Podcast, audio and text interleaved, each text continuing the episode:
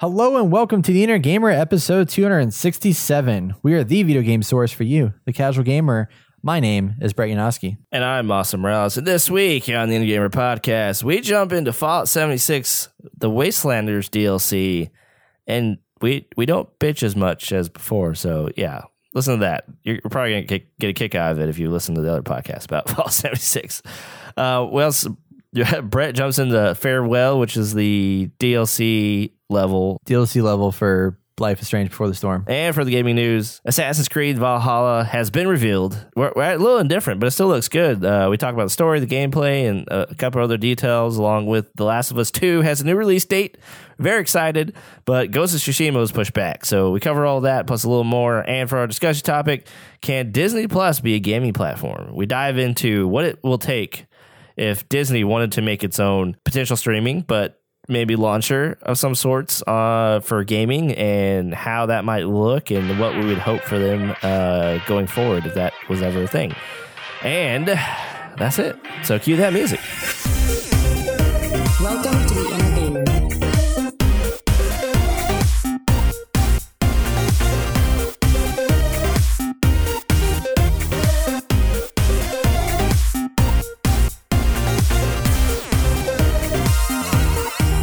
It is May 5th, 2020. Welcome to the Inner Gamer Podcast. For first listeners, welcome to the show.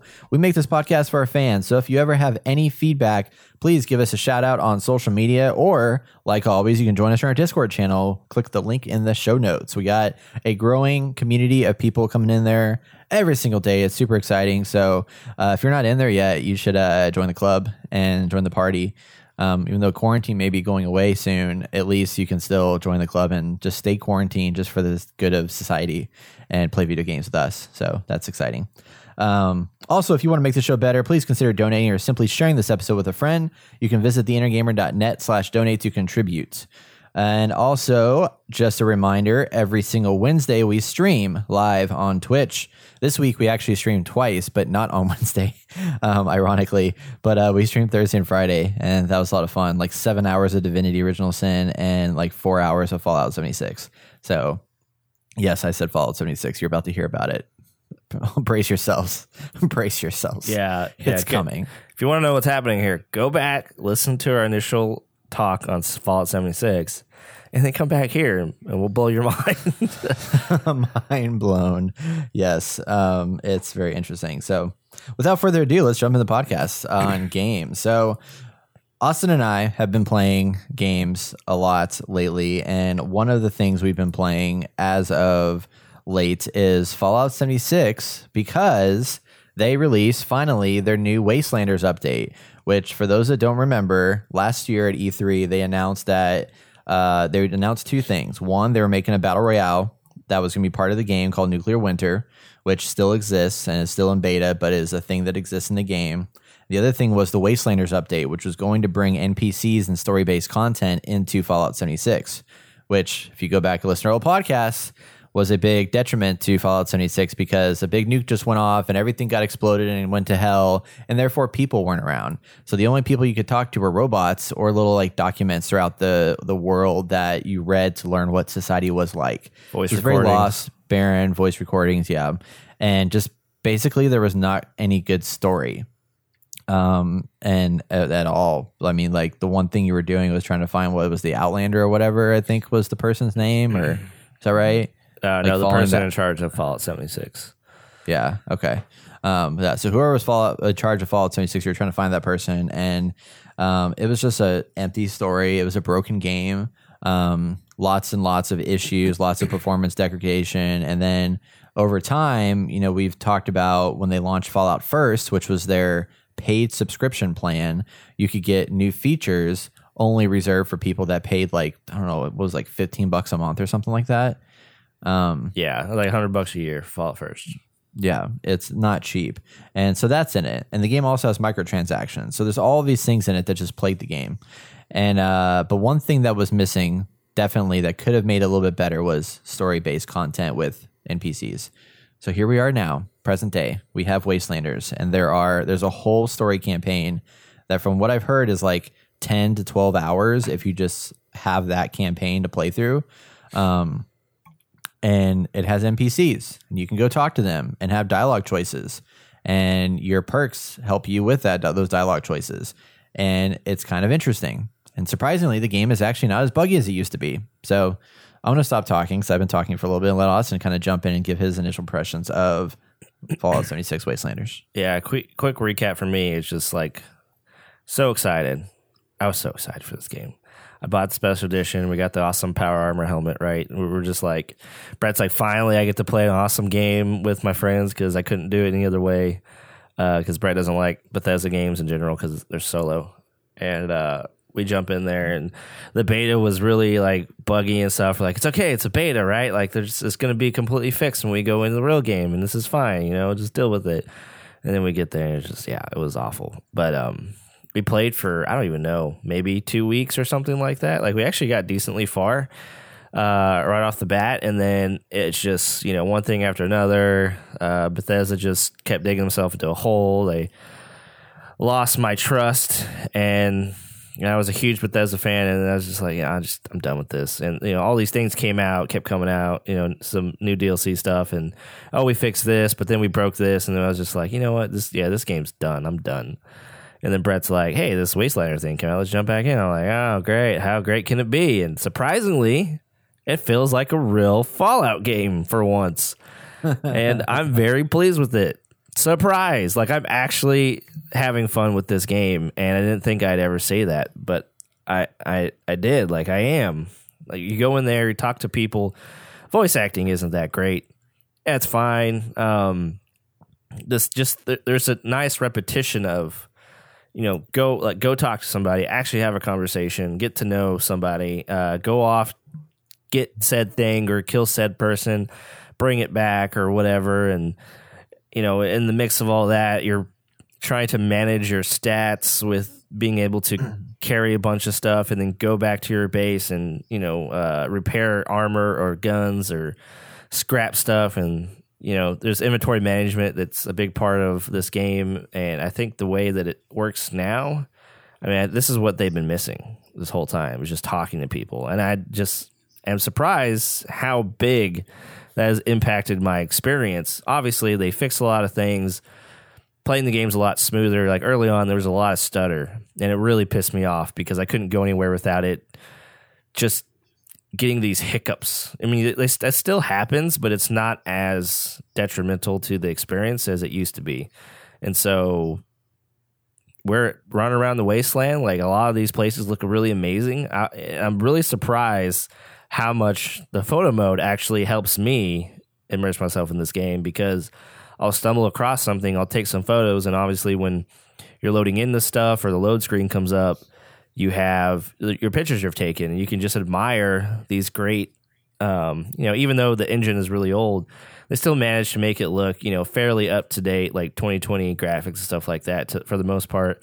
And you know, I like looking at that. And then we, uh, me, Scott, and Brett all went on a mission and we all jumped like we went into this underground uh i guess it's, it's a speakeasy and we got on some instruments and we ended up all taking photos and obviously when something loads up i get to see that memory you know and that's like an awesome experience along with all the stuff that we haven't been able to play this whole time so i mean there's a whole gigantic experience the world is surprisingly gigantic like i can't i didn't remember it being that big but yeah. it is big and uh now there's a lot of high level players. Like we were in this one map, and consistently we heard, you know, hey, exit this area because there's about to be a nuke, and that happened like maybe almost ten times. I was like, what the heck is going on? Like, uh, but I guess when you get to end game, uh, you go you, you nuke this one high level area to get even higher level stuff.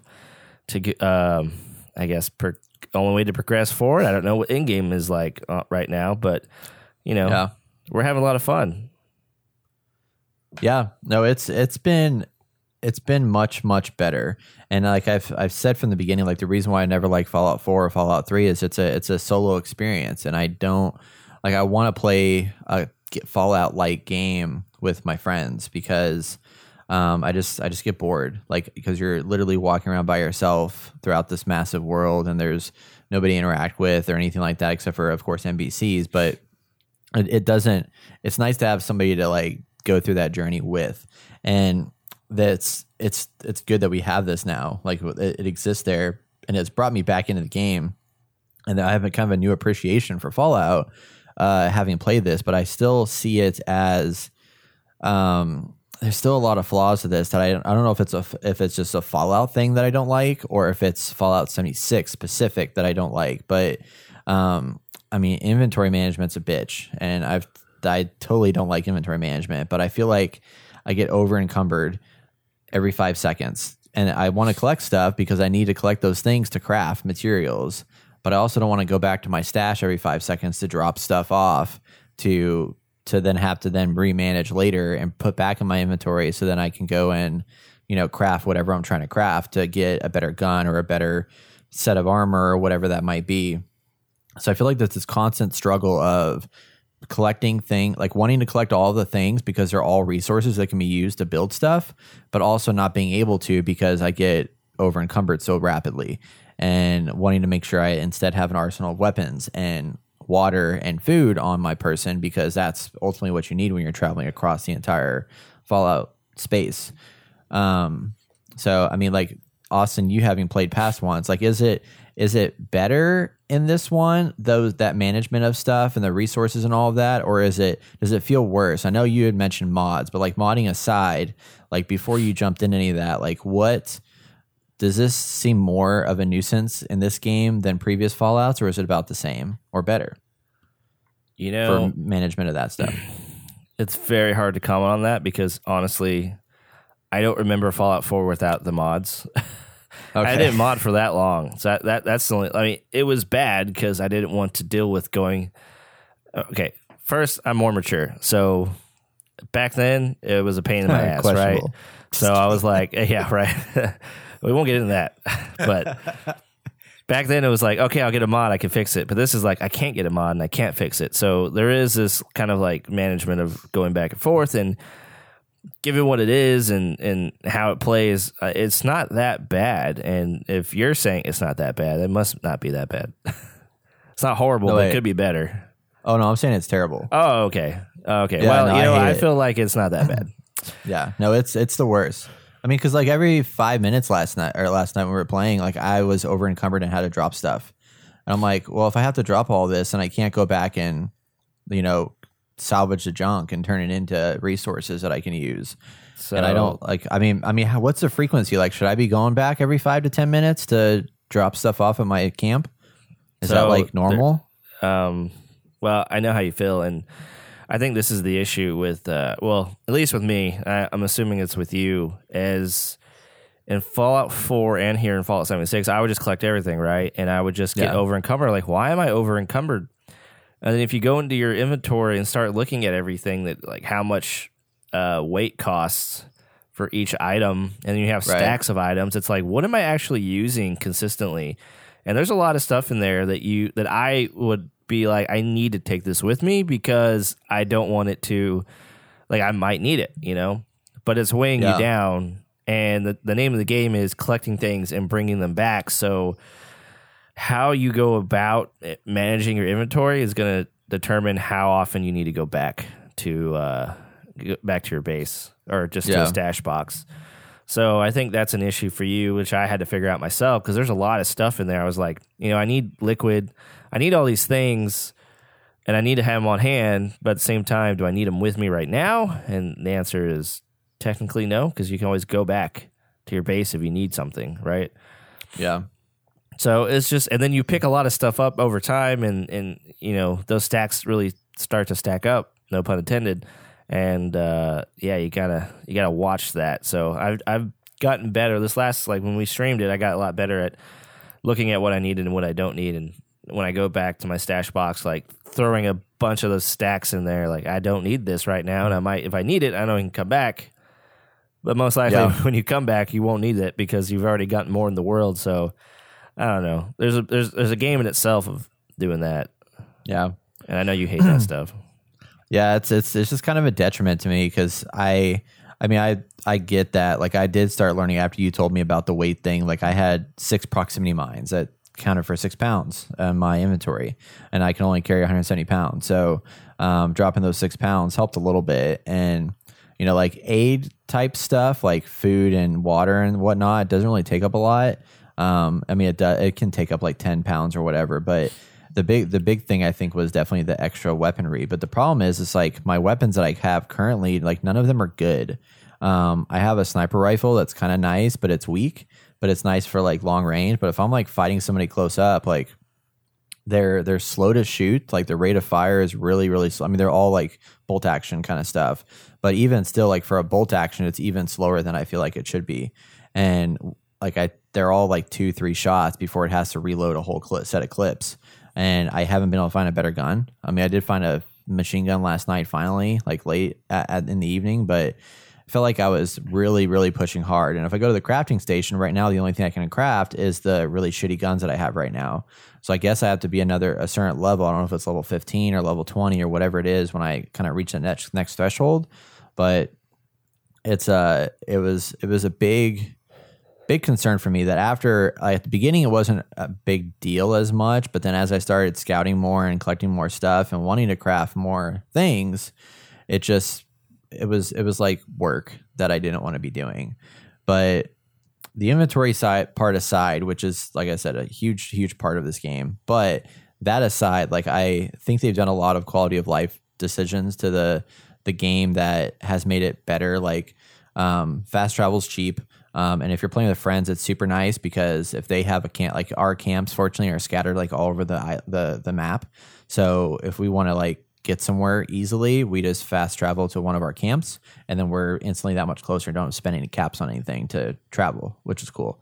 Um, fighting enemies, like the enemy types in there, there's a lot of different. Like we saw a lot of different enemies yesterday um, that I was really shocked to see. Some of which were like extremely hard to kill, and just like when we were traveling to that one base and we hit that freaking scorpion that kept killing me and taking all my like trying to get to my loot that's there that has all the shit that I need to like successfully accomplish this quest. And then that scorpion was just like camping my body uh, or my my bag of stuff, and I was like, no, I just want to get my chemistry kit and silver back, please.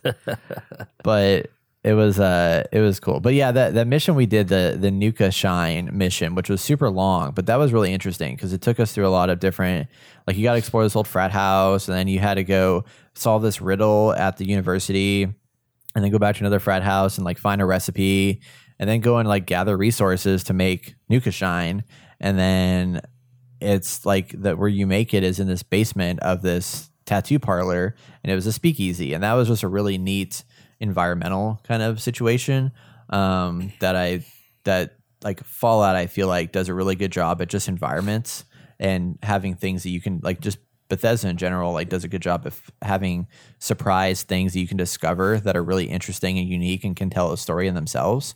Like the uh, abandoned like roller coaster theme park up in the north side of the town. There's a lot of stuff there to explore and see that just has a lot of character to it, a lot of a lot of uh, lot of storytelling that can be done just by looking at the environment and Right. seeing what was here. So I, I appreciate that about the uh, the world that they built. I think it looks really And- really solid. And that's what I've always appreciated about Bethesda games. It's just that kind of feature. Like you, you never know what you're going to stumble upon, and they always take that. Well, usually they always take that care and time. Even with this, like I, I'm, I'm impressed with the world, regardless if the game sucks and it's not exactly what it should be for a Bethesda game. But in, in Morgantown, uh, I think it's the same town that you were talking about with the Speakeasy. Uh, I came across a porta potty, and I always open them up because obviously there could be you know loot in there, uh, in some form or fashion. And there was a teddy bear that was holding a piece of paper up, sitting like it was pooping, and it had like a cigar next to it. And I was just like, those are little things that I find just awesome about Bethesda games. It's just like someone's like, you know what, I'm putting this here. This is this is what it's going to be, and it's like, you know, that in its own tells its own little story, and it's funny. Yeah. Yeah. I agree. I agree. Yeah. But um you know, as far as the other things for this update, like the NPC stuff, I mean it's cool. Like I've I've enjoyed the update and I think this is what the game needed. Um I I kind of hope people come back to it and they continue to update it and make it better because this is definitely I just wish they had brought this out sooner. And I like the way that they tied in this story bit saying like like basically the game has kind of fast forward a year but then you can still go back and play the old quests that were already there, which are kind of weird in some cases because it acts as if nothing ever happened and that we're not a year in advance, but then you have these random people that are out there. So you can still do these old quests from like old days of 76, but then there's these new quests that are in the embodiment of we're now a year later in the Fallout 76 world. And there's people here now, and this is why there's people here because we're we've pat, like transitioned through time. Yet the world itself largely is untouched and unchanged, but there's these weird diff- discrepancies in quests. But I am glad that you can still do them. I just wish there was an easier way to distinguish which ones are new and which ones are old, because I feel like majority of what I've done are old. And I mean, obviously, the people want like the ones where you talk to people are new, but there's also ones where you talk to robots, and are some of those new? Maybe, maybe not. I don't know. That's true. And then Yeah, the last uh, complaint. Wait, go ahead. Yeah. So with the missions, like what, what I'm afraid of, because you know we've jumped back in, we put in a good about five, maybe eight hours of gameplay. Um, I started, I started a new character, so I put in about that much time. Brett, maybe about five ish, forty five. Yeah, probably. Um, and I've got to through some of the early missions that are now like right when you get out of the vault, people talking and stuff like that, and it's been great. And now that last night we've jumped back into some of the older missions that remind me of like why this game sucked early on. Um, what I'm afraid of is that obviously I think there's more missions throughout the game that now you can talk to people, but I'm hoping there's not these this big these big gaps in levels between the old missions that are really boring and you just talk to robots because the other one had us running around the uh, water park looking for clues of this kid, I guess, who passed away or got missing or whatever. And it's just kind of stupid. And there's obviously people along the way and enemies to fight, but it's just like this is a very small area to do this big quest. There's just Well, like, that- why are we doing this? And then there's that one part of that mission where it said go to the ammo range or the shooting range and pick up beer bottles. Yeah. Literally, your task was to pick up 10 beer bottles and clean up the park, be a janitor. I'm like, this is dumb. Like, don't put this like useless time sucking stuff in. And there was no, there was, that was not a benefit to the game in any way. It didn't add any value to it. There was no like hidden story. Like, at least with the Nuka Shine, like you were gathering resources to build the Nuka Shine to see the effects of the Nuka Shine and see, and like, you know, there was some, there was some story tie in to that. Yeah. Whereas with the beer bottles, it was just, it was worthless. And you got But- two crafting stations you can build at your your fort now. So Yeah. Like payoff. Oh, from the Nuka Shine thing? yeah, yeah. You can you can create Oh, nice. the fermentation and well the two the two things they have there to, in order to create Yeah, yeah. Nuka Shine. So cool. Um, the other thing I wanted to complain about, um, not that I want to complain about everything in this, but I do want to complain about this. Uh, whenever you're questing together, one- like the first night, the first day we played, um, I know that you weren't full as as into it, and I totally don't disagree with you because whenever I you go into a quest that's part of this new you know system or whatever, you can join it one of two ways. You can either go in solo if you're in a party, or you can go in as a team leader, and your friends can come with you. And when they come with you, they're in there and can experience and play the story alongside you, but it doesn't attribute to your own accomplishments. So if I'm doing the quest, you guys don't get the value of completing the quest. You still have the, which I mean, I guess can be a good thing because then you can go and do the quest yourself. But at the same time, like you just did all spend a lot of time doing the quest and you didn't get any. I mean, you get rewards for it, but you don't get the quest completed in your quest list of stuff. Um, right. and It's that's good. There's some positives and negatives to that. But go ahead. Yeah. Go ahead. I'll talk about that. yeah. after No, no, you go ahead. Um, Oh, okay. that's all I got. Basically, it's just I thought that was kind of weird.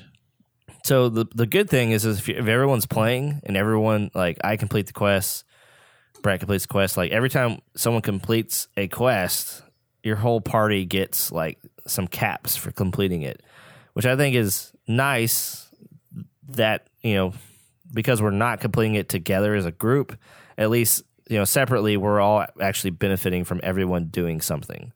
So we could be across the world and someone completes a quest and some caps come in. And I was like, okay, that that's nice. I mean, at the very least, we get that, you know.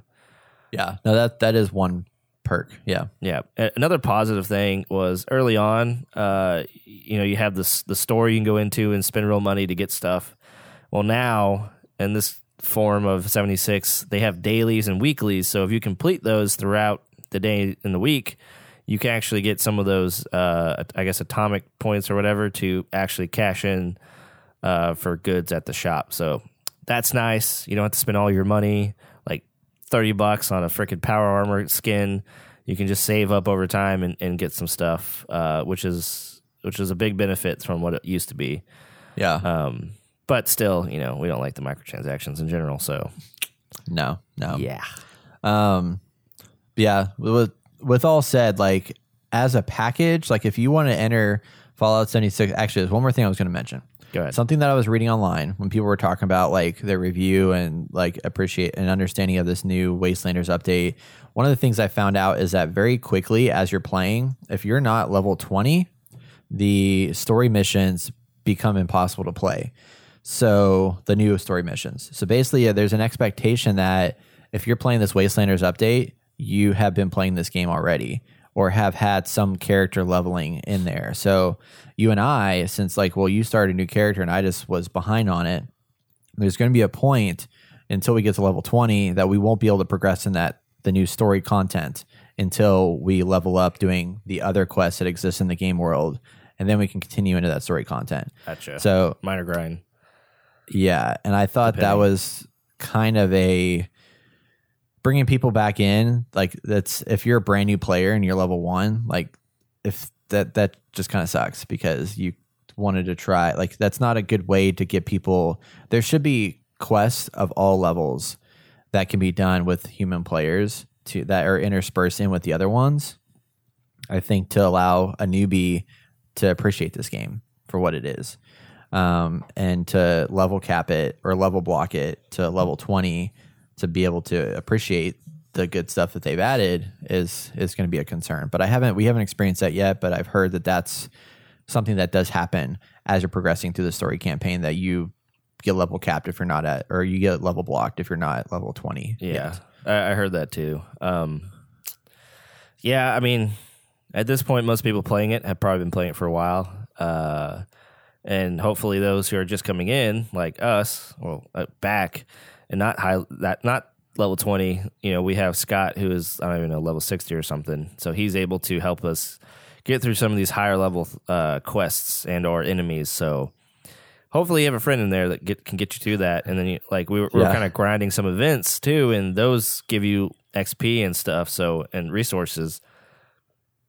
So stuff like that should help you level up pretty quick.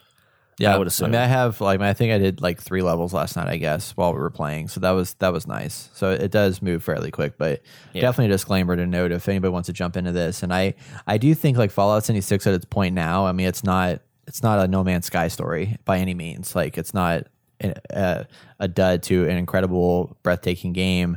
It's instead just a it's a dud to a so-so game, and it's it's it's got a lot of benefits, but it's also got a lot of negatives still, and Yeah, mean, game's I still would- broken. Not as Yeah. bad, but it's still broken. still has a lot of issues. I still have so like I think the shooting is garbage. Does Oh, not yeah. work very well. Oh yeah. Um, I don't think they're ever going to fix that. Um, the but yeah, the world itself is cool. I love exploring it. I love finding these new stories that are, exist there. Um, so there's there's definitely some benefits, and now it's cheaper too. I mean, I don't think they're selling it for sixty bucks anywhere. I think you can get it for like less than full price, which is probably a good thing.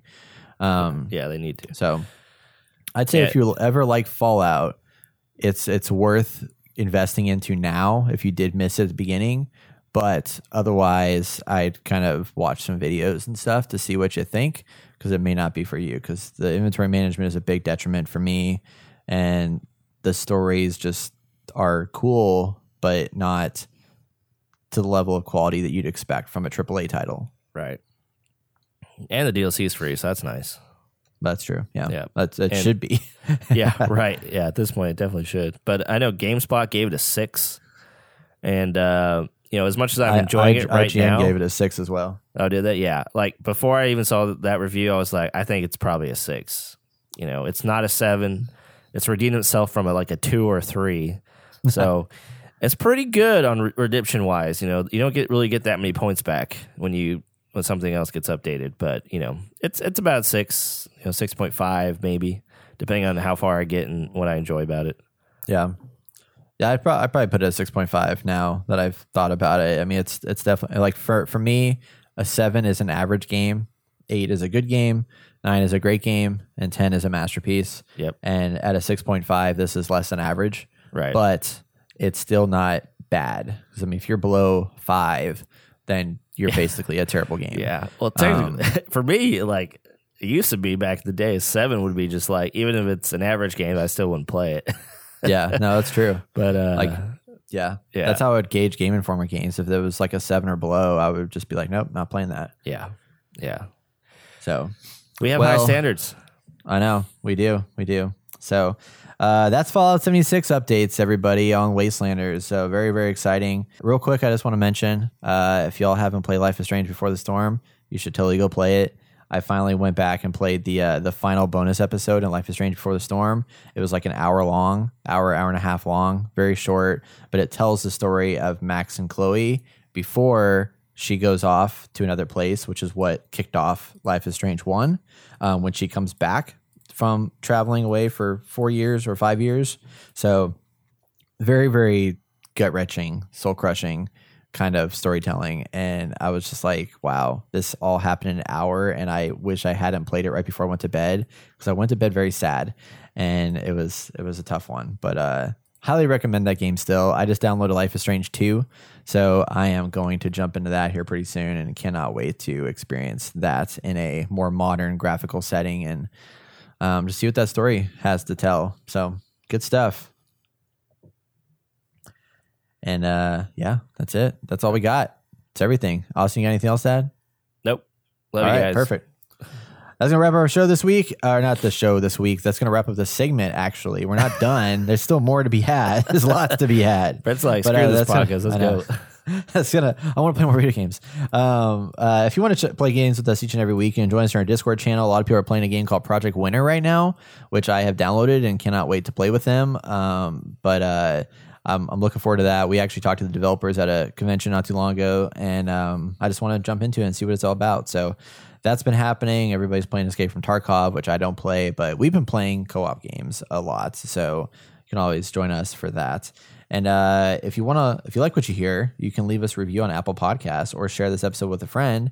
And stay tuned. We'll be right back with our video game news here, right on the Inner Gamer podcast in this event of quarantine life, which is kind of lifted, but not really. But it's kind of lifted and here and there, there, and all the things. And exa- exactly.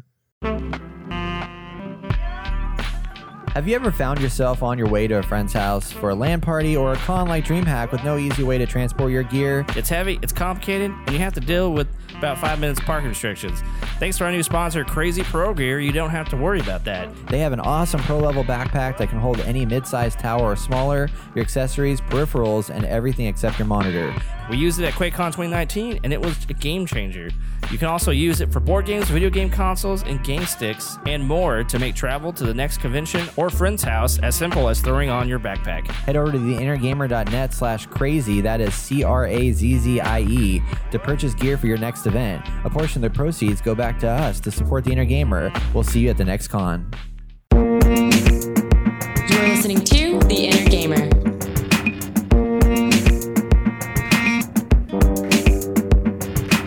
It is time for video game news. In this segment, we share the best headlines from the week in the gaming industry.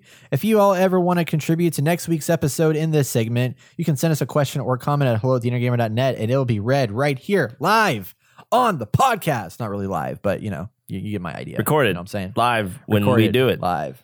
Yes.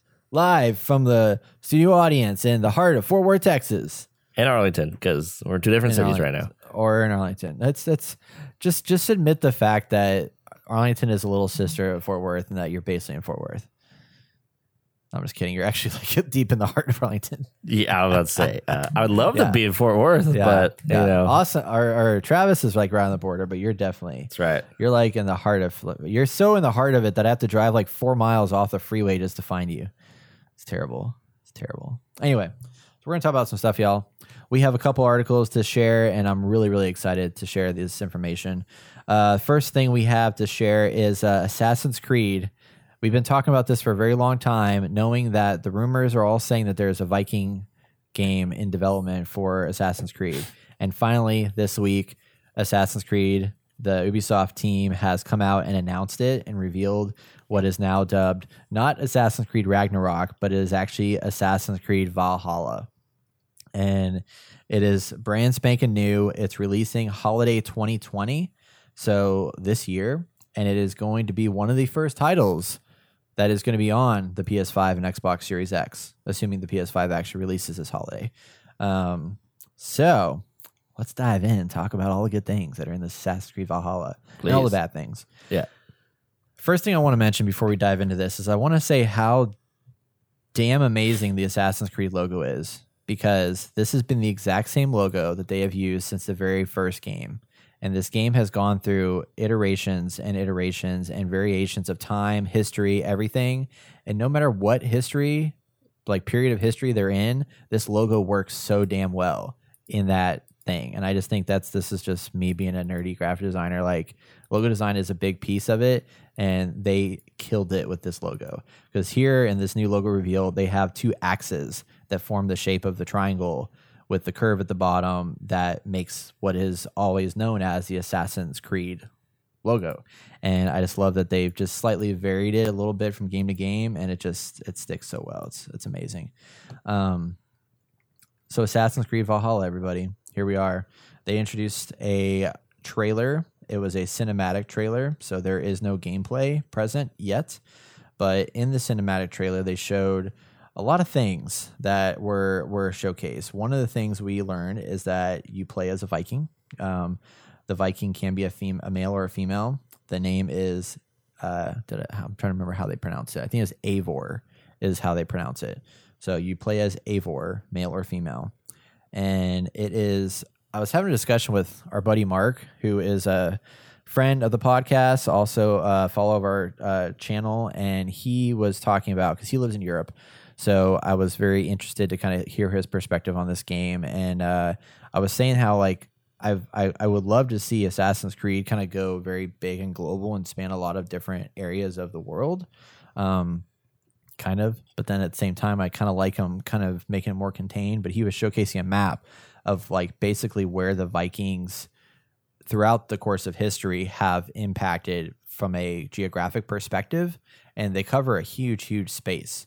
Um, but we now know that this is going to cover what is considered a very small story bit area in the ninth century of the Vikings, as opposed to going more broad and global. And this is going to include the Vikings as they kind of try and take over and get new land, better homes for their families, um, and come into what is now considered England. And apparently, this is a turning point in this game. Like this, this era of history has a lot to do with uh, leading or setting the groundwork for what now become modern day England. Um, so that's that's kind of the setup and the setting for this this new trailer, but uh, this new game. But the trailer was was awesome with an asterisk.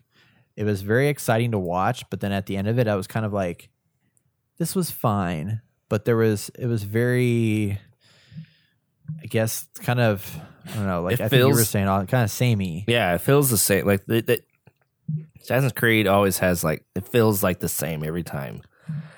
Same like cutscene design, character movements to some degree, and I was hoping to get a little more, you know, jazz out of watching this, and I was like, yeah, it's cool, and it really didn't tell too much. Just it really just kind of set up something. So I really don't know. well, Obviously, we're not supposed to know exactly what, what to expect, but I thought we'd get a little more. Um, but obviously, it's the first tell, maybe, uh, or like the beginning of this guy's story. So maybe it'll be awesome. But at this point, I'm just not very excited about it. It's just like it's cool, but and, and I think they need they need a revamp, and that's what I was hoping to to get right right out of the gate. But you know, we don't know much. revamp? Well, just Like- like, uh, like- a like What do you mean?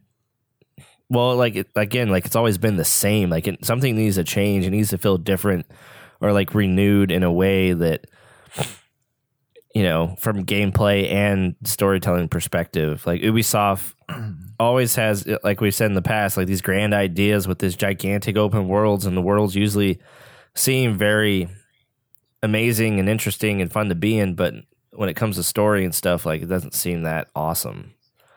Like it's always So- um, Question. yes. When Origins came out, did you feel that that wasn't a departure from previous Assassin's games? um honestly I wasn't even going to play it. Yeah, but I mean, you did play it, so I'm like, I I'm did. wondering like what what your thought was because that, I, I mean, I haven't played any of them, so I Right, don't know exactly. But from what I've heard from people, is that Origins and Odyssey were like a vast renewal, refresher, departure from previous Assassin's games, and brought new life into it. So, Yeah. do you disagree with that statement? And if so, I'm curious, like why, like what what your like what what about it was not refreshing and new? I that guess- you wanted it to be. I guess I do agree. It did put more life into it. Obviously, we're, we went way farther back than you know where we originally started. Um, Yeah. Well, and combat changed a lot too, right? I mean, like it used to be very fat, like Batman style combat, and now it's more like God of War style combat, uh, as far as what I've been told. yeah, Like more like a new God of War or um, almost Dark Souls, Bloodborne kind of feel combat where you have to be more methodical and think about your moves and parry and stuff like that. Whereas before it's just like hack and slash, mash buttons to and perform combos. Right. So is was that is that I mean that that's positive. Yeah, I mean that's accurate. I mean that that's more of a more positive turn. Uh, you know, not to say that it hasn't been advancing over time. Obviously, some of those things just don't hold up like they used to back in the you know original games and coming forward. But I feel like it has a distinct feeling in general. Yeah. And the way they tell their stories and cinematics and you know the gameplay, like the way the movement is and stuff like that, like it just hasn't escaped that. Yeah. I mean, maybe it can't just given it's you know what it is, and that's fine. But um, I don't know. so someone said like, how how many more times can you milk this horse? Yeah. You know, it's just it's been milked so much. You know, maybe it just needs to just die. I don't know. Yeah. I mean, I'm I'm not I don't necessarily disagree with that idea because I mean, I, I love that they've built a franchise that they can basically kind of they they built a foundational story that can largely be taken anywhere. And I, I like that. And I like the premise behind the Assassins and the Templars and this whole thing. But I mean, looking back to the early days of Assassin's Creed, uh, the the modern day component to it, the animus and jumping in the animus and entering into these ancestors' memories was awesome. Except I didn't like the modern day part of it. After a while, it got stale and uninteresting because just Miles, I think it was was it Miles was his name, whatever Yeah. the main character was in the or da- Damon was it Damon? Think it Desmond. Desmond, Desmond, yeah. Miles. That's what it was. Desmond Miles. He was just boring, very very boring, uninteresting character. So, but I like that idea of like you're actually a prisoner in this modern day that is being sent back to relive these olden days times. And then they, from what I understood, because I kind of fell off of it after AC3, they kind of lost a little bit of that and just kind of got rid of it and moved away from it. But it sounds like there's still some modern day pieces to it. And I think they just they've they've gone so far from what it was originally that they've started to like branch out that it's now the the identity has shifted. And now it's basically I just I kind of want them to just I don't know. Do I want them to get rid of that entirely the modern day story part and just focus in on let's make a historically accurate um like game in this period of time and just call it whatever it's called but I just like this idea of assassins throughout the history, and I've I've always appreciated that they've kept that foundation component, but they have definitely gotten a lot of misses. Like with Unity, it didn't do as well.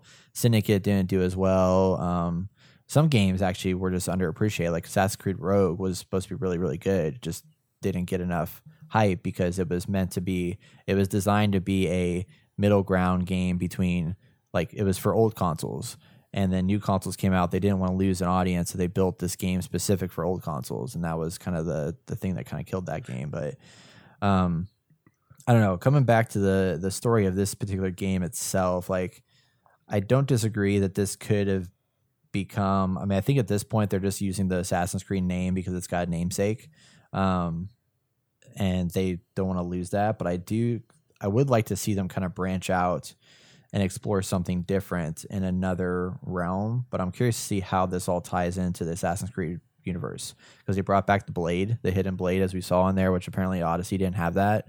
Um, so the blade's back in there. Like, how does this assassin tie into the other bits of the world? Um, and what I mean, this is this is supposed to be set before the time of Assassin's Creed One. Um, so it's, but I think it's also after the time of Odyssey Origins. or Origins. Yeah. Yeah. So it falls in a different kind of era, but it's it's a different place we haven't explored yet that much, and that's that's got me interested. But a couple of things I want to talk about as far as like gameplay stuff that's been revealed and announced is that, um, and this is this is the concern that I have is that it's I feel like these Assassin's Creed games have gotten farther and farther away from enjoyment for me because of the fact that they just get so big. And every game these days, especially as a casual gamer, are getting so big and so out there with every like there's so much stuff and content in these games that you just can't you have to dedicate your life to it to actually enjoy it. And I don't like that they've gotten so far from just it used to be very attainable and manageable and now, like one a couple of things that I've heard about this is like you have the ship battles that are back. Not not say ship battles, but you're you're on your Viking ships and you're traveling around. They have this new feature that's going to be something about raids, where you can go on raids to collect resources from other enemy castles and stuff like that. So we saw in the trailer there was uh, Vikings that were attacking uh, another enemy force, and they have these big, massive battles where there's people going after each other. And apparently, that's actually a gameplay element where there's going to be these rather than these more isolated battle instances where you're an assassin who's just going after like five people in a crowd.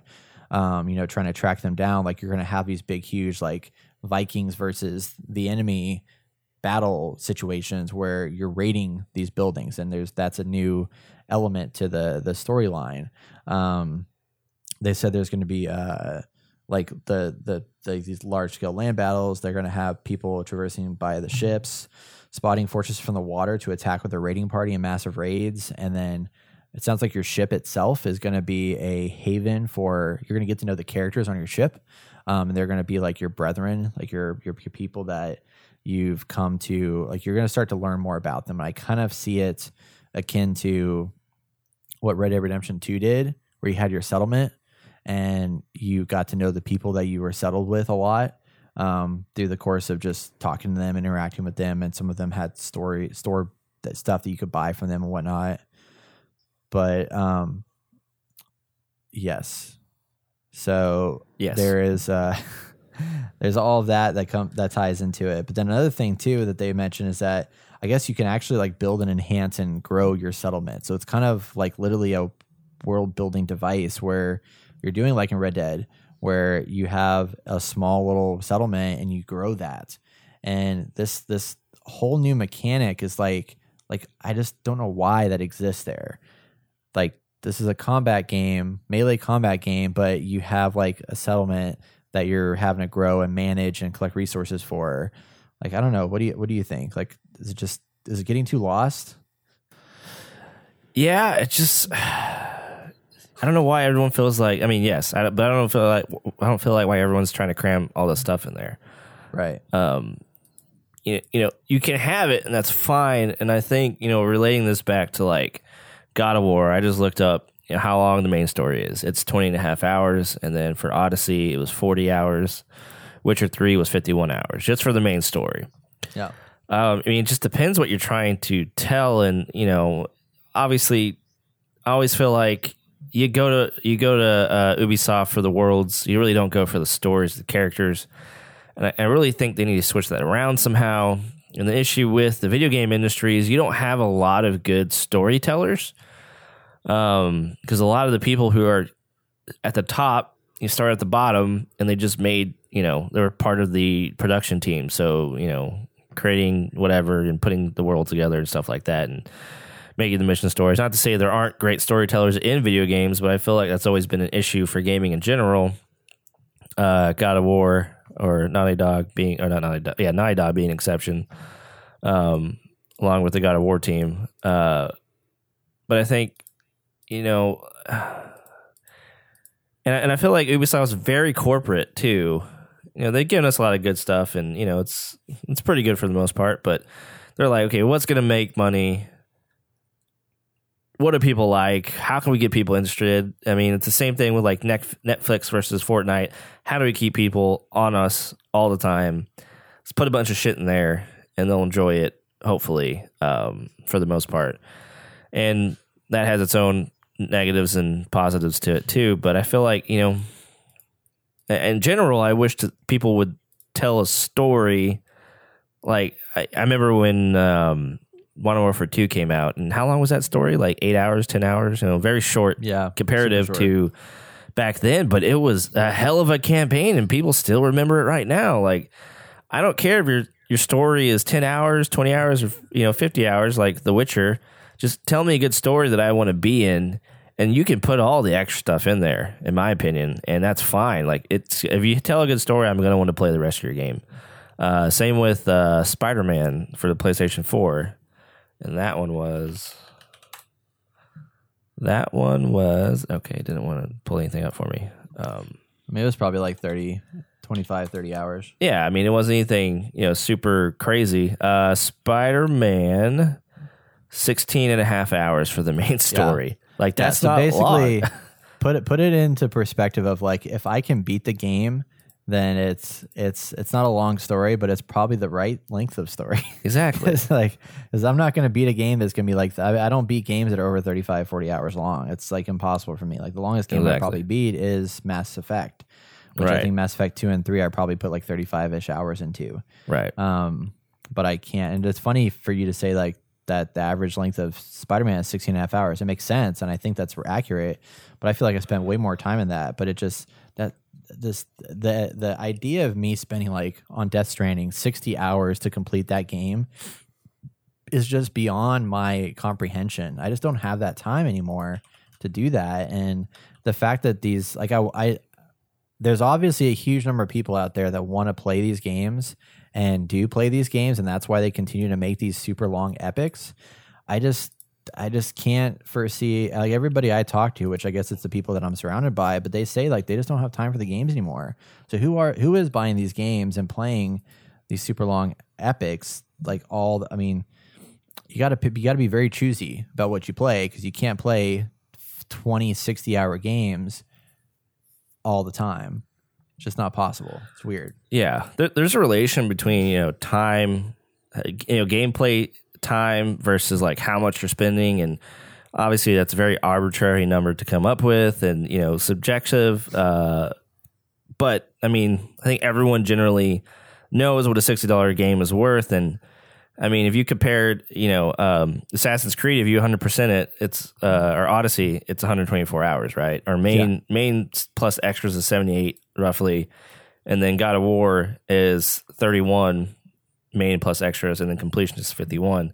I mean, they're both, you know, sixty dollar games, but obviously, how much do you want to get out of a game, and how much is that actually worth? Like, is it worth putting all this stuff, like money, time, and effort, into these things? And I, I, I just don't think, I, I don't think it's worth it. Like, you can make a Yeah. good game in 20 hours, 20 hours worth of gameplay. i agree So And I, I, I like what like Odyssey did last year is that, and I, you know, grant not last year, two years ago, but it still was a big epic in itself. But like they, they brought out Odyssey and it was 30, 40, what do you say, 40 hours of gameplay or something like that. I wish that was 40, more like yeah. 25 or 30. And then they brought out like three DLC packs that were free that were additional content that kept you coming back to the game. And I, th- I, I would appreciate that because I'm still playing Borderlands. There's new content they've released for that. I'm still going back to it to play some of that stuff, even though I beat the game. Um, and I, I like that, but I hate that they put so much of this at the very onset of it with these games being so large. I mean, I feel like half of these games they could just say, here's a 20 hour game, and then in three months you're going to get another 20 hours of content. I mean, you're still getting the money out of the game, but it could be a way to entice people to buy it more throughout the year because you're going to get now. Don't pitch it as like this is an incomplete game, but yeah, right. like here's here's the game, and then there's more to the story that will then come out at a later date. I feel like they could they could do something with that, but I Yeah. don't know. They just don't do it. So, a game for me that I feel like, well, Bethesda games in general, but mostly Skyrim. The reason I enjoyed that game so much and put so much time into it, it says that the main story could be roughly completed in 26 hours on average, right? That's not very long. I honestly think you could beat it way quicker than that, um, like 13 hours probably. Uh, but completionist, if you want to complete everything, it's about 213 hours or if you just do the main mission plus some extra stuff, it's 124. Like Which what I like is that? Skyrim. Okay. So what I like about that is that you can you can complete the mission, the main mission, like really fast, like super quick. But there's a whole world out there for you to explore, and you can find side quests that are literally its own mm, type of main quest. You know, might be half the time or a fourth of the time, but still, like you meet so many people along the way, you get to see so many things, you kill a lot of things, get a bunch of loot. Like it's it's satisfying in itself, and I, The Witcher does that in a similar way as well. Um, and so does God of War. Actually, you know, the, the side quests are way shorter than it, you know compared to these uh, Skyrim or The Witcher. Uh, but I feel like at the same time, like if you want to get that extra fluff, like dig into the world more, you can make those quests to round out your world in an interesting and you know thoughtful way instead of just you know stupid side quests fetch well mo- most side quests are fetch quests i feel like but you know you know what i'm talking about Right. anyway Um, yeah. Well, real quick, so we can before we move on to the next story, I just Yep. wanted to cover a couple of these other details we haven't talked about yet.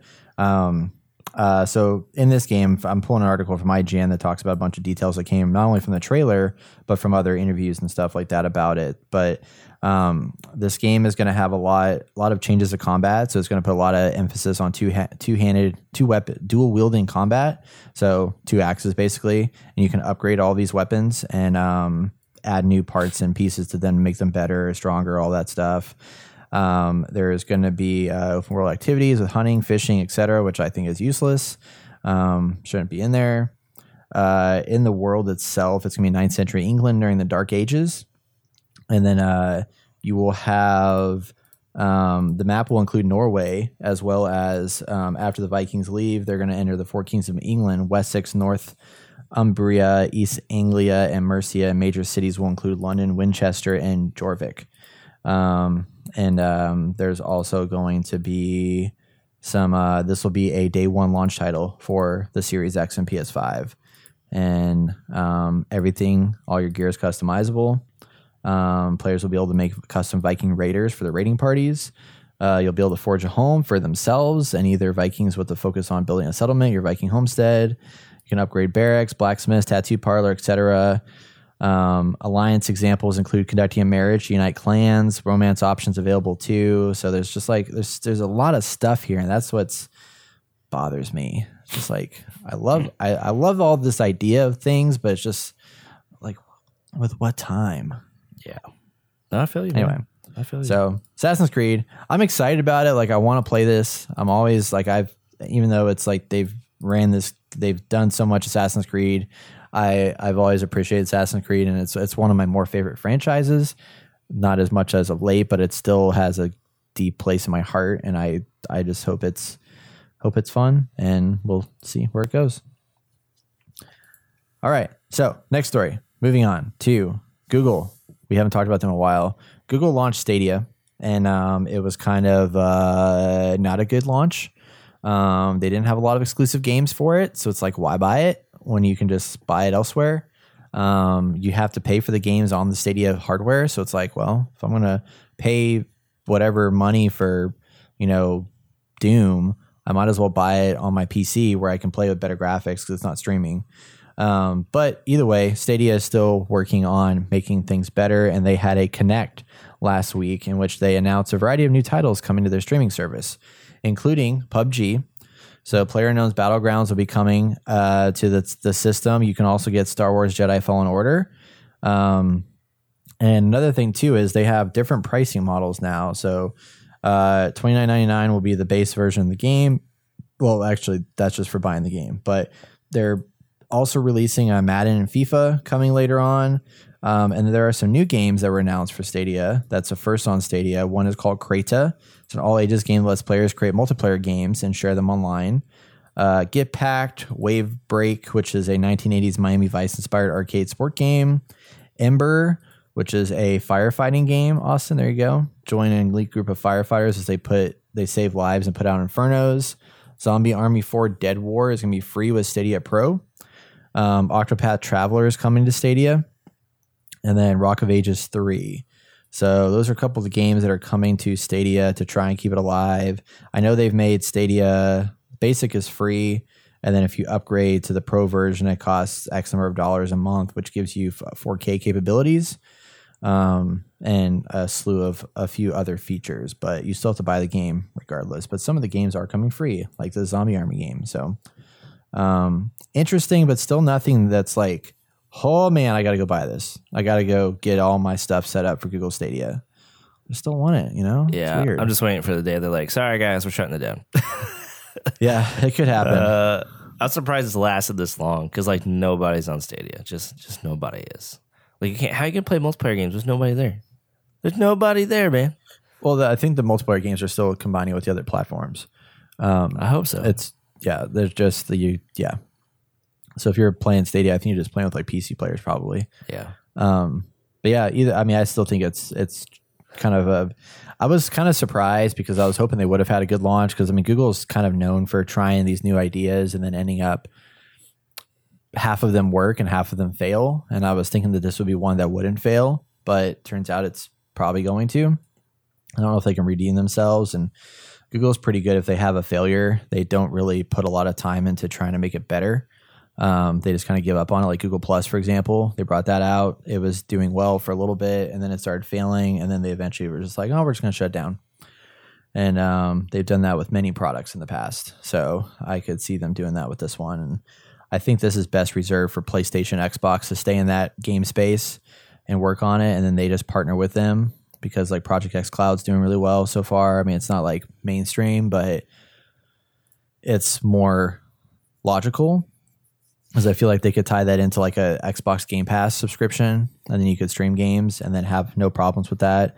Um, Steam has a good solution where like I can stream games from my PC as long as my PC is turned on and I'm using Steam somewhere else. I can stream a game, and it doesn't cost me anything. It just works, and that's awesome.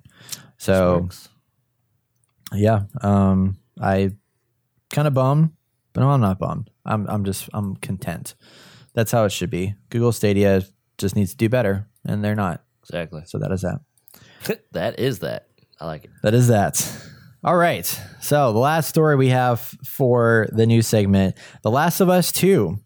We recently talked about how The Last of Us 2 was delayed indefinitely um, because of the fact that they were not comfortable with the global launch that they could perform uh, due to the current COVID pandemic that we are currently in.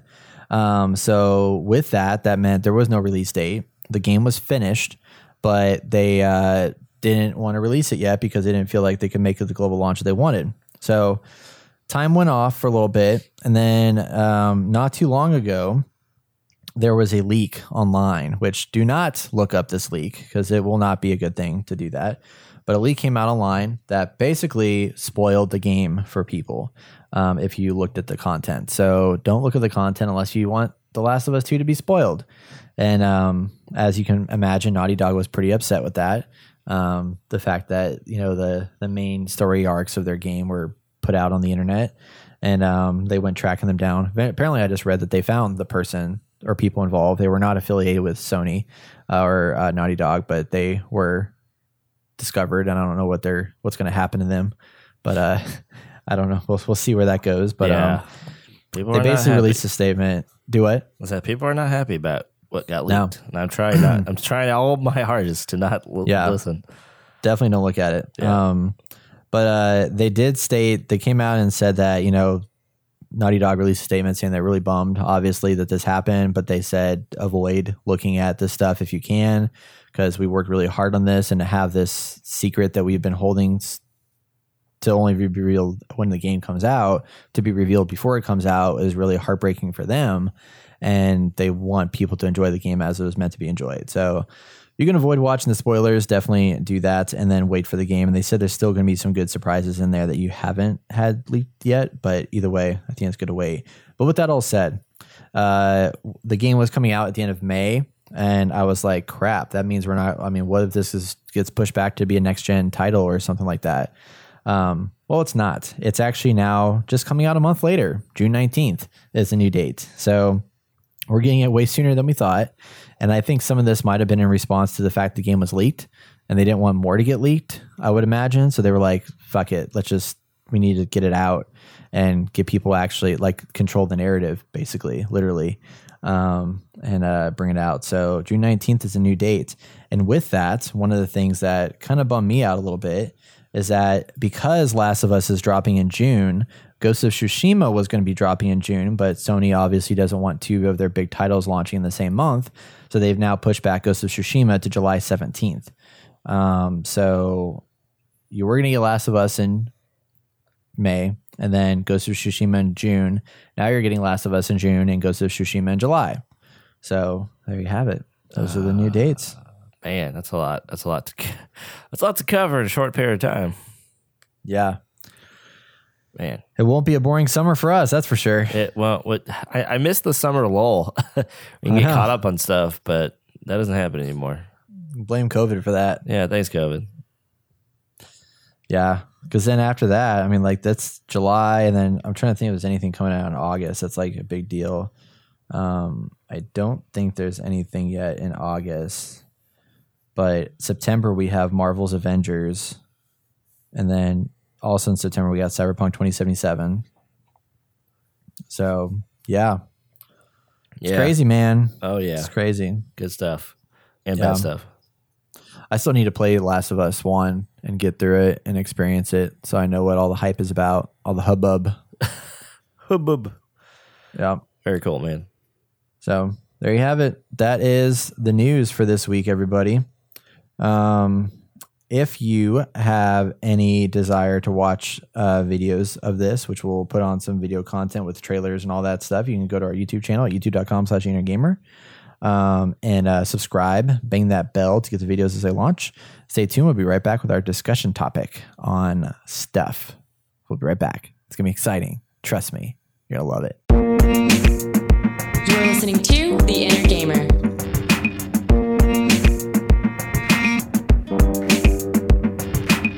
Week, we dive into a hot topic about video games. And this week, we're going to be talking about the question Can Disney Plus be a video game platform? Uh, the reason for this topic is an article that came out uh, actually last year on TechRadar. Uh, that was an opinion by an author or writer, James O'Malley, December 27, 2019. He said, Why Disney Plus should be a gaming platform. And I was like, Huh, that's very interesting. I've never thought about that. So I've been wanting to revisit this question for a long time, just been pushing it back due to all the other hot things that come in at the beginning of the year as they do. Um, and here we are now. Uh, obviously, Disney Plus has been out for a little bit. Disney Plus is the streaming platform for Disney, which you can watch all of Disney's, a lot of Disney's content from Disney shows to Pixar shows to Marvel content, Star Wars content. Um, all that stuff is all falling under this license. You can go on there and watch old Star Wars movies, old Marvel movies, new Marvel movies, new exclusive content. All that stuff is all available under this one subscription platform. And it's pretty awesome. Um, during this COVID crisis, uh, they've even been going direct to release or direct to streaming with uh, some of their movies. The latest, uh, I think it was a Disney movie or a Pixar movie, one of the two, that just came out, like just skipped the movie theaters because they're shut down right now and uh, went straight to uh, streaming release and didn't do too bad. I don't know financially how it did. I mean, I'm sure it was definitely not as good as it would have been if it was in the box office for $15 a ticket, but um, it did get watched a lot and people still consumed it as they would. Um, so I was curious to open up the discussion of what if Disney took their massive behemoth of properties that they own and developed their own gaming platform so that they could not only release exclusive games that are from their library of stuff to this platform, but also re-release um, games that have been around forever that you could play on this thing. So I'm thinking like you know the original Battlefront. Um, I'm thinking Knights of the Old Republic. I'm thinking um, you know Jedi Academy. All these different games that have been released over the years uh, from all these different publishers that has the Disney name on it now that they own some rights to. Um, could that stuff be released, available as a subscription service, and would people be interested in buying something like this uh, for all these games? So, before I go on any further, Austin, what are your initial thoughts on on this idea of Disney Plus as a gaming platform? Um, I would love to see this come out. I think it would be really interesting.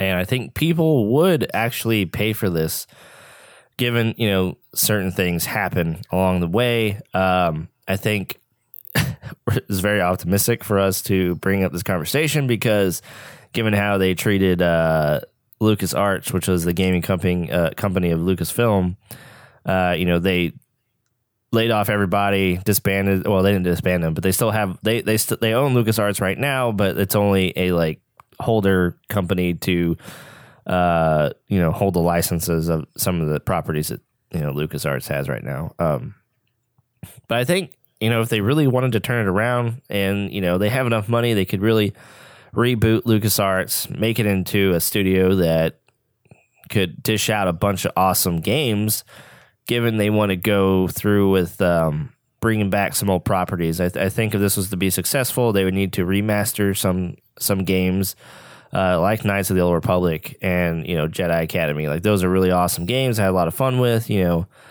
and I think that could pave the way to you know opening up like you know what are what are they capable of, and then um, pushing forward to obviously the current universe of Star Wars. And you know, you can even have the Avengers in here, you know, all the Marvel stuff. You can make a lot of awesome games coming out of this. And if it was a, a decently priced, uh, you know, I don't know, I don't know what's a good price. You know, ten dollars a month, fifteen dollars a month. You get all these games. You get all these old games too, like all these ones that you know we played growing up in their original form. I think people would really bite into that. um, I know on Steam they do a bunch of like Star Wars sales where you get a whole slew, like almost a whole library full of old Star Wars games that um, obviously I don't think they hold up at all in this day and age, but you know, some nostalgia to to be had. And you know, once they get their bearings together, they could really, you know, they they need someone who has a good plan, uh, a good strategy, like knows the industry pretty well, and can like a like Cory Barlog, someone like that, to really make some you know heavy hitter games, story based, that can expand the universe in meaningful ways, and really uh, you know carve out a piece of the pie in the gaming space. But you need like I think you, they would have to actually get people that we know right now, like some really interesting, like uh, Kevin Levine. That might be cool. Yeah. No, that's interesting. I never thought about that. Like making sure you have the right creative minds Mm-hmm. behind the platforms or behind the games to produce original content for it. Um, I think I think makes a lot of sense, and I, I think there'd be a lot of people that would jump on that bandwagon of like you know if somebody comes to them and says, "Hey, I mean, like look at Respawn. They came to them and said, "Hey, do you guys want to make a single player Star Wars game?" They're like, "Fuck yeah, let's make it." And then Jedi Fallen Order came out, and it was a huge success. So um, and I think with that, you know, like Disney Plus has a potential because they just had Fallen Order. They have Battlefront 2, which is still, you know, after their flip flop that happened at the very beginning. Uh, now it's running pretty strong. And I think people are still actively playing that game. And if it could be part of this service where, like, I see them going hand in hand in a way where Disney would offer a subscription service, $10 a month, that was both your Disney Plus movies and then your games together. So it could be like one subscription for the whole family that would encompass the games content and then the video content for everybody to experience and stuff like that. And I don't know if that would be something that they would go about because it's, you know, there's definitely different platforms or different ways that you have to provide that content because one is streaming video, the other one is streaming interactive content. But, um, you know, looking at Netflix last year, worked with Black Mirror developers to create Bandersnatch, which had some interactive elements to it. Like you couldn't play it on everything, but if you had a game console, it worked and you could jump in there and, and do it. So you could have things like that where you can watch video content on a device that also allows gaming to play.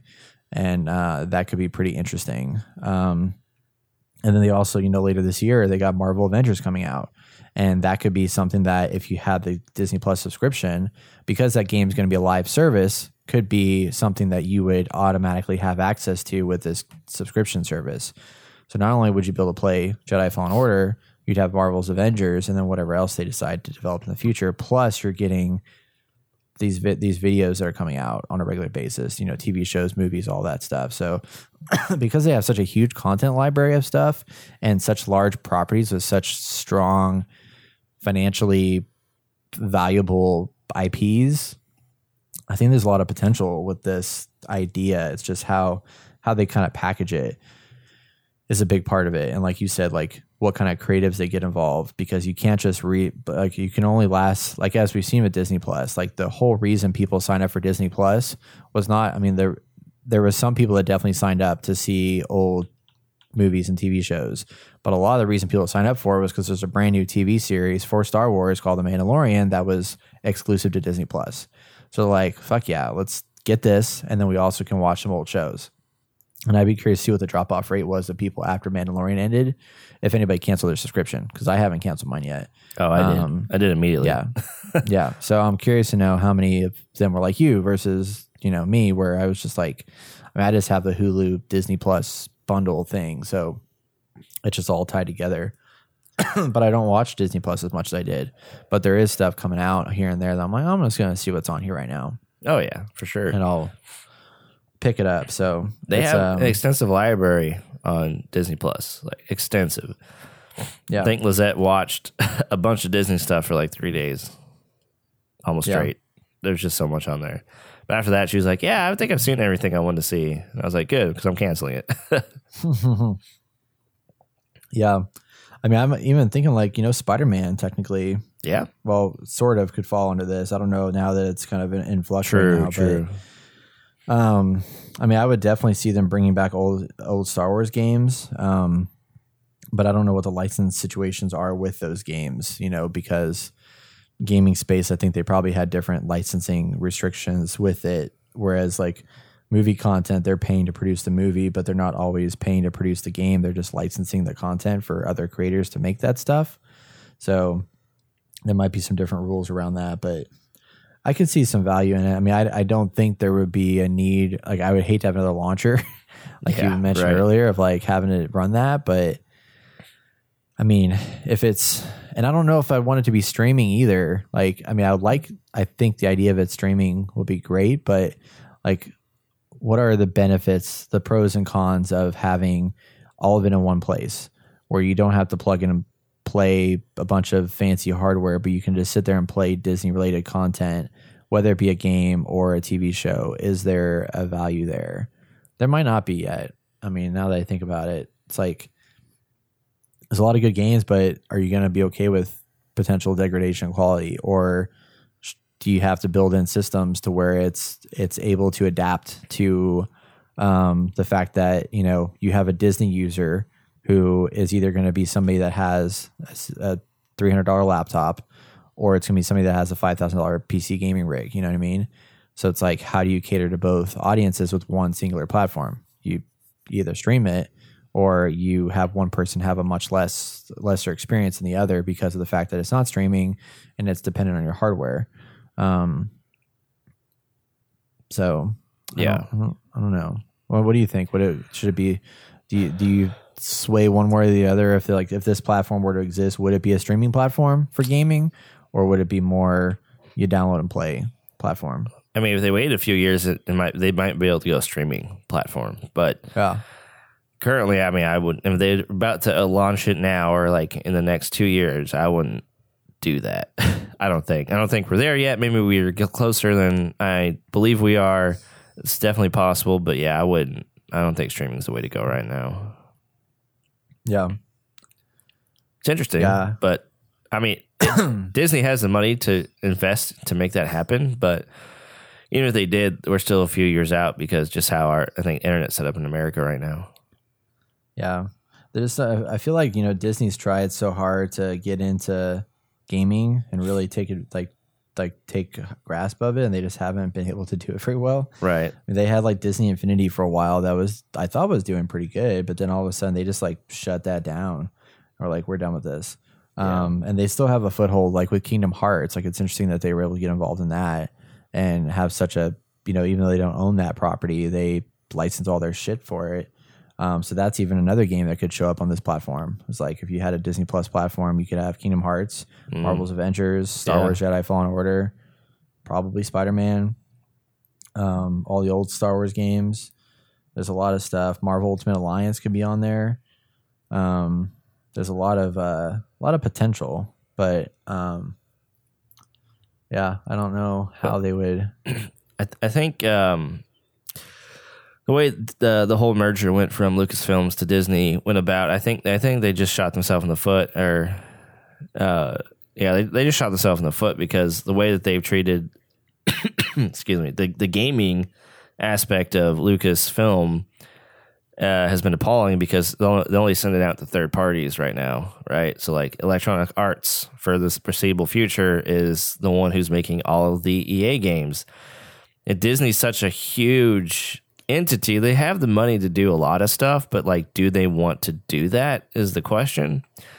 And I feel like, yeah, if, if they go and try to remaster some of these old games, I think they're going to have to pay out to certain uh, entities like money just because of how uh, things were back then and the people worked on it. And, you know, who's to say who gets what or whatever um, for, you know, creative IP and stuff like that. But, um, I just think they don't want to deal with that, and then it's easier just to be like, "Hey, well, they can they can help a friend out, another you know big business like EA, like here, make this, you'll make money, I'll we'll make money, and everything will be just you know absolutely great, you know."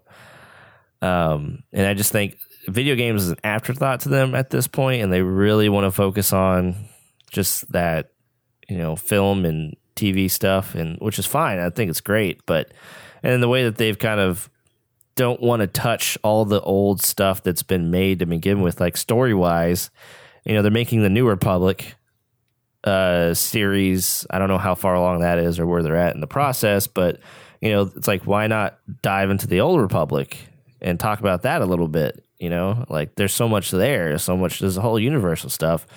And, you know, they don't want to dive into all these books and things like that. I forgot what they're saying. I think Kathleen Kennedy said something like, you know, we we don't try to make. A, she was talking about the last movie in the series, um, and she said we didn't have like a lot of material to go off of. We're all making new stuff, but then everyone's like, everyone who likes Star Wars, like, well, you have all this other stuff, but for some reason, no one wants to touch that. So it's just kind of like they're so up in the air about what they want to create. Like they want to create all this new stuff, but I, you know, it's like how do you get people onto that? And that's fine. Like you know, we want to see new things, we want to see new worlds, uh, but there's a way to do that. And I think maybe if you put that into the video game format, it's a little easier to get people digested onto that because you can do more and tell more and describe more of these things that people might see in the future in movies you know in a 20 hour game than you would in a 2 hour movie.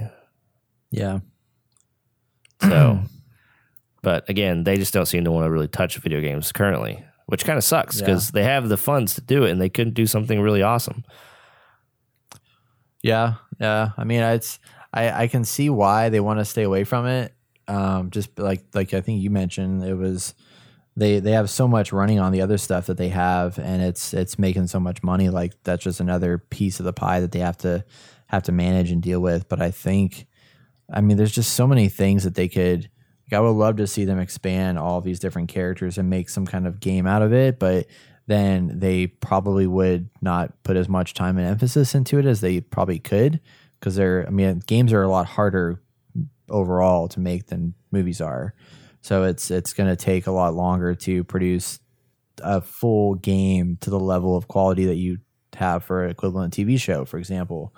Um, and that's that's kind of a struggle.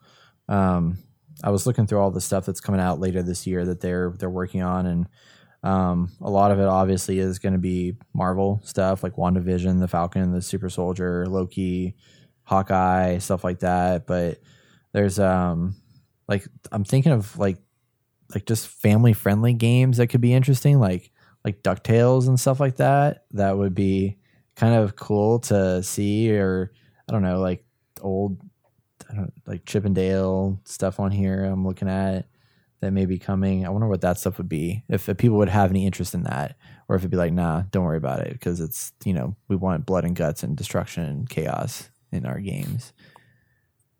Yeah.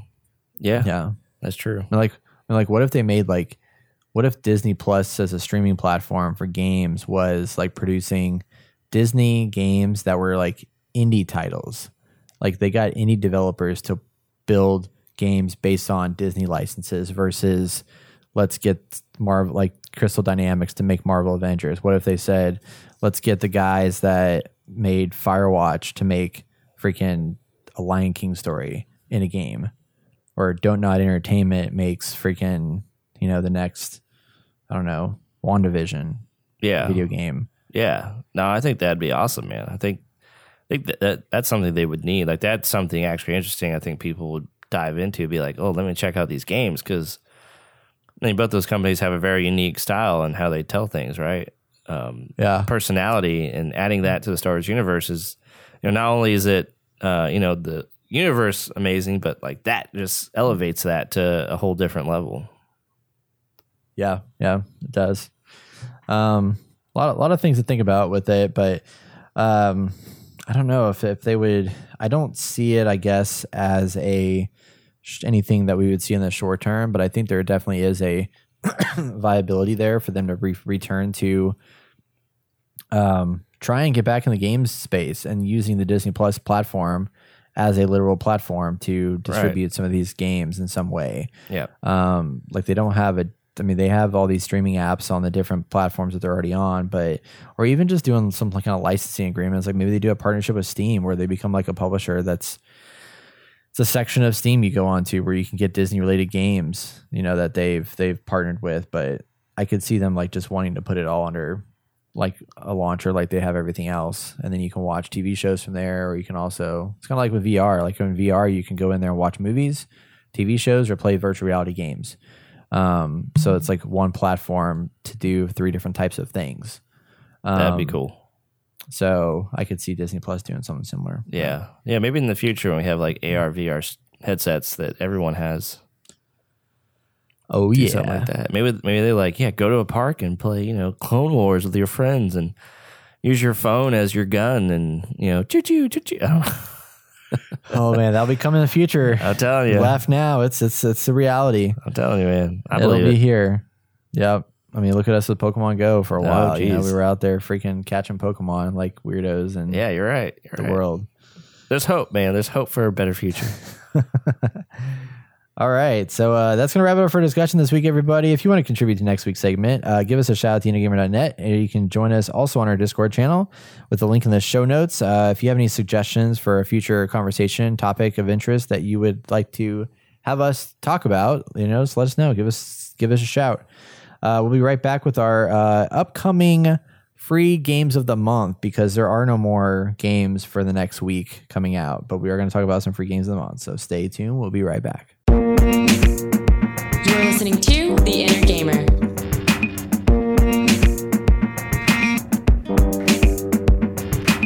Looking forward to next week. Let's talk about our free games of the month because there are no games coming out next week that are something that I want to talk about. So, but we do have free games of the month because it is May.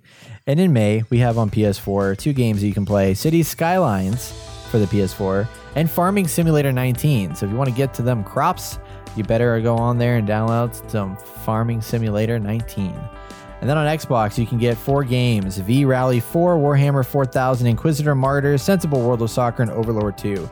I played Overlord 2 a long time ago, and it was a lot of fun. I really enjoyed that game. The other games I don't really care about that much, but uh, that is cool. Um, not, not as exciting of a lineup this time around as usual, but uh, there's been a lot of good stuff coming on PS4. So, um, yeah, that's kind of where it is. But right now, we're kind of in a lull. So, there's some games, but nothing nothing too crazy. But fear not, young folks of the world. There will be more to come soon now that more games are starting to get their release dates back again. So stay tuned for that. And with that, that's going to wrap up our show this week. Be sure and check us out next Tuesday for more from your favorite video game podcast. If you like what you hear, please leave us a comment or review on Apple Podcasts. And don't forget to join us in digital form on our streams every single Wednesday. You can come join us and hang out with us and watch us as we kill ourselves in Divinity Original Sin and all that stuff. So there you go. Oh yeah, it's gonna be awesome. And if you enjoy uh, our content, please consider supporting the show by donating over at the innergamer.net. All donations go towards making the podcast videos and events even better. You can also join in on the conversation over on our Discord channel, so check out the show notes for that link. And as always, if you cannot contribute monetarily, take the time to share this episode with a friend, family, family member, or loved one And getting more eyes in front of our content uh, helps more than you know. So we enjoy you. Uh, we appreciate your continued support. I'm Austin Morales, And I am Brighton Oski. and you've been listening to the Inner Gamer Podcast. We'll catch you guys next week. Podcast out.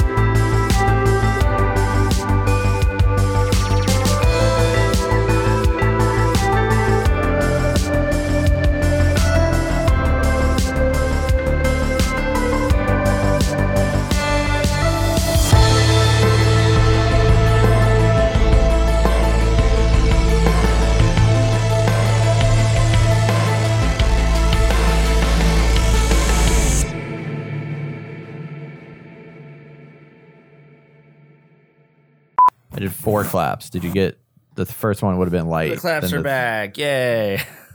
That's weird. Okay, so it was Discord's Uh, fault. Discord's fault, yes. All right. I'm just on my headset, headset, so. That didn't sound fine, but everything else sounded fine. Oh, sounds great. Ugh, sorry. Can't say you didn't hear that time. I heard it on your end. I heard it. I didn't hear shit. I'm sorry. It didn't work. Fuck you. Fuck you. Fuck you. Like All right. Three, two. Uh, oh, sorry. One.